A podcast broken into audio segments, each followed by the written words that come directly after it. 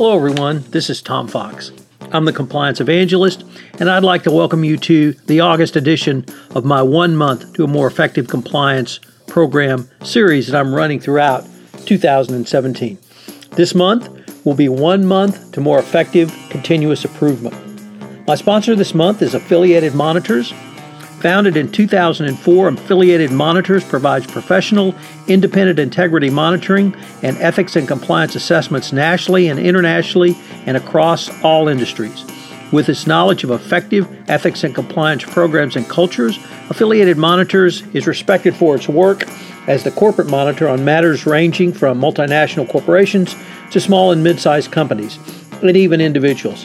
Having served in over 500 monitorships, no one has more experience as an independent monitor than the team at Affiliated Monitors. For more information on how an independent monitor can help improve your company's ethics and compliance program, I would urge you to visit, visit Affiliated Monitors at www.affiliatedmonitors.com. As I indicated, this month we're going to look at one month to more effective continuous improvement. We're going to consider auditing and monitoring, the different types of audit, auditing that you can do from third party auditing, supply chain, data risk auditing, auditing, culture auditing, for auditing against fraud. We're going to talk about control testing. We're going to look at continuous improvement through the use of big data. We're going to look at measuring effectiveness, risk based monitoring, email sweeps as monitoring, and listening as continuous monitoring. I think you're going to find it a fascinating month and I'm sure at the end of the month you will have picked up multiple lessons on what you can do to improve your compliance program around continuous improvement. This is Tom Fox. Thank you very much for joining me on this episode, and I hope you'll join me for the entire month. This 2017 One Month to a Better Compliance Program podcast series is a part of the Compliance Podcast Network. Day 13 Big Data and Continuous Improvement. Today, I continue my discussion of continuous improvement by using big data in a best practices compliance program. I want to move on with some thoughts on how to use big data going forward. And I'm going to focus on a chapter of a book. The book is called Planning for Big Data CIO's Handbook to the Changing Data Landscape and a chapter by a fellow named Alistair Croll entitled The Feedback Economy. Big data allows continuous improvement through the feedback economy. This is a step beyond the information economy because you are using the information that you have generated and collected as a source of information going to guide you going forward. Information itself is not the greatest advantage, but using that information to prevent, detect, and remediate in a compliance program is, and I would certainly add that continuous improvement is a part of that. Here, the author drew on military theory to illustrate his concept of feedback loop. It's called the OODA or OODA loop. It stands for Observe, Orient, Detect, and Act, and it comes from military strategist John Boyd, who realized that combat consists of observing your circumstances, reorienting yourself to the enemy's way of thinking and your environment, deciding upon a course of action, and then acting on it. Croll believes that the success of the OODA is in large part the fact because it's a loop. It shows that the results of earlier actions feed back into later, hopefully wiser decisions that you make going forward. This should allow combatants to get inside their opponent's loop, outsmarting and outmaneuvering them, because the system itself learns. For any CCO or compliance practitioner, this means that if your compliance program is able to collect and analyze information better, you can act on that information faster and you can have better continuous improvement.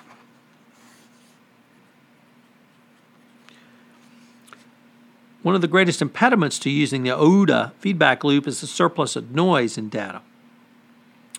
To overcome this, you need to move through and put robust systems in which allow this to be removed. So, how do you collect, analyze, and then act on the data? The first step is because of the sheer amount of data coming in. It's obviously got to be ingested and cleaned. If it comes into your organization in an unstructured way, you need to cut it up so that it can be used on the database. Frequently, you can cut chunks of data so they can be analyzed in parallel, so the data can be considered and acted upon more quickly. The technique is to build a pipeline of processing steps, each optimized for the particular task. Another important component in compliance is machine learning, and that's something that you should avail yourselves of. We're trying to find the signal within the noise to discern the patterns. Humans can't always find the signal by themselves, so machines can work at a lower signal to noise ratio. It's as important that to note, however, there is no substitute for human eyes and ears. Because many CCOs and compliance practitioners, in displaying the data, that's the most difficult thing for them to get their head around because it's not in a readable form.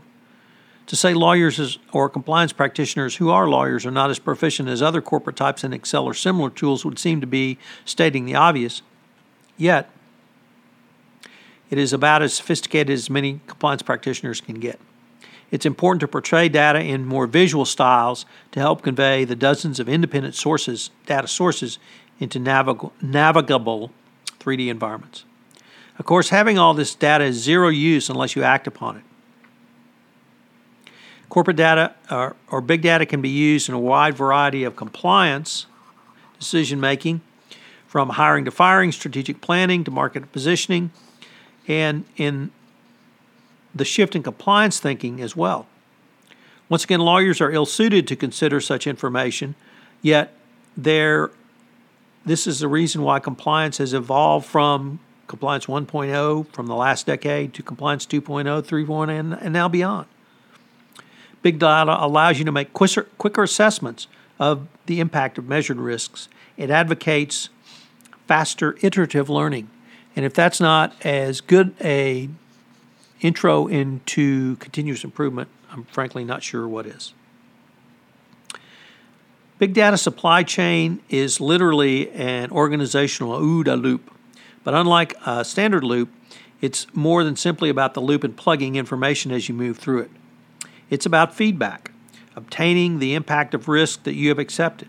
For this to work in compliance, a company's compliance discipline needs to understand and choose between a course of action based upon the results, then observe what happens and use that information to collect new data and analyze things going forward in a different way. It's truly a process of continuous improvement. The three prongs of any best practices compliance program are prevent, detect, and remediate. When you consider the OODA loop or big data supply chain feedback, this process, coupled with data available to you, should facilitate a more agile, directed compliance program. The feedback components in this process allow you to make adjustments literally on the fly, or in the parlance of this month's podcast series, in continuous improvement. When you have this information, it allows you to act upon it in a much more quick and efficient manner. If you have either been in front of the Department of Justice since the uh, institution of the Compliance Counsel, or you've talked to or, or heard a compliance officer speak who has been in front of the Compliance Counsel, formerly Hui Chen, you know that she was very data driven. But more than simply what's the data, her question was how did you use that data? Her questioning along those lines, I think, is borne out in the Evaluation of Corporate Compliance Program documents that was released in February. It really cannot be overemphasized that it's how you use the data. So, what are today's three key takeaways? Number one, use big data con- to continuously improve and update your compliance program. Number two, the OODA loop is an excellent way to think about using data to continuously improve or con- using data for continuous improvement. And then finally, don't worry, compliance practitioners, a robot's not going to take your place because you always have to re- remember the human element. This is Tom Fox.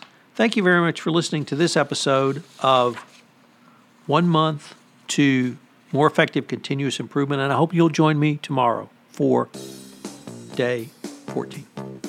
This is Tom Fox again. I'd like to thank you for listening to this episode of One Month to More Effective Continuous Improvement in Your Compliance Program. If you have listened to this podcast on iTunes, please rate this podcast. It was a help in our rankings and also get the word out about the only daily podcast to help you improve your compliance program. If you have any questions, you can email me at tfox at tfoxlaw.com.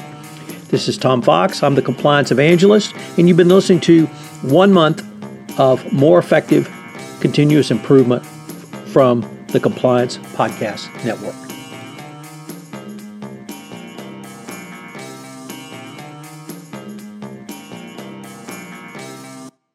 This podcast is a part of the C Suite Radio Network. For more top business podcasts, visit c-suiteradio.com.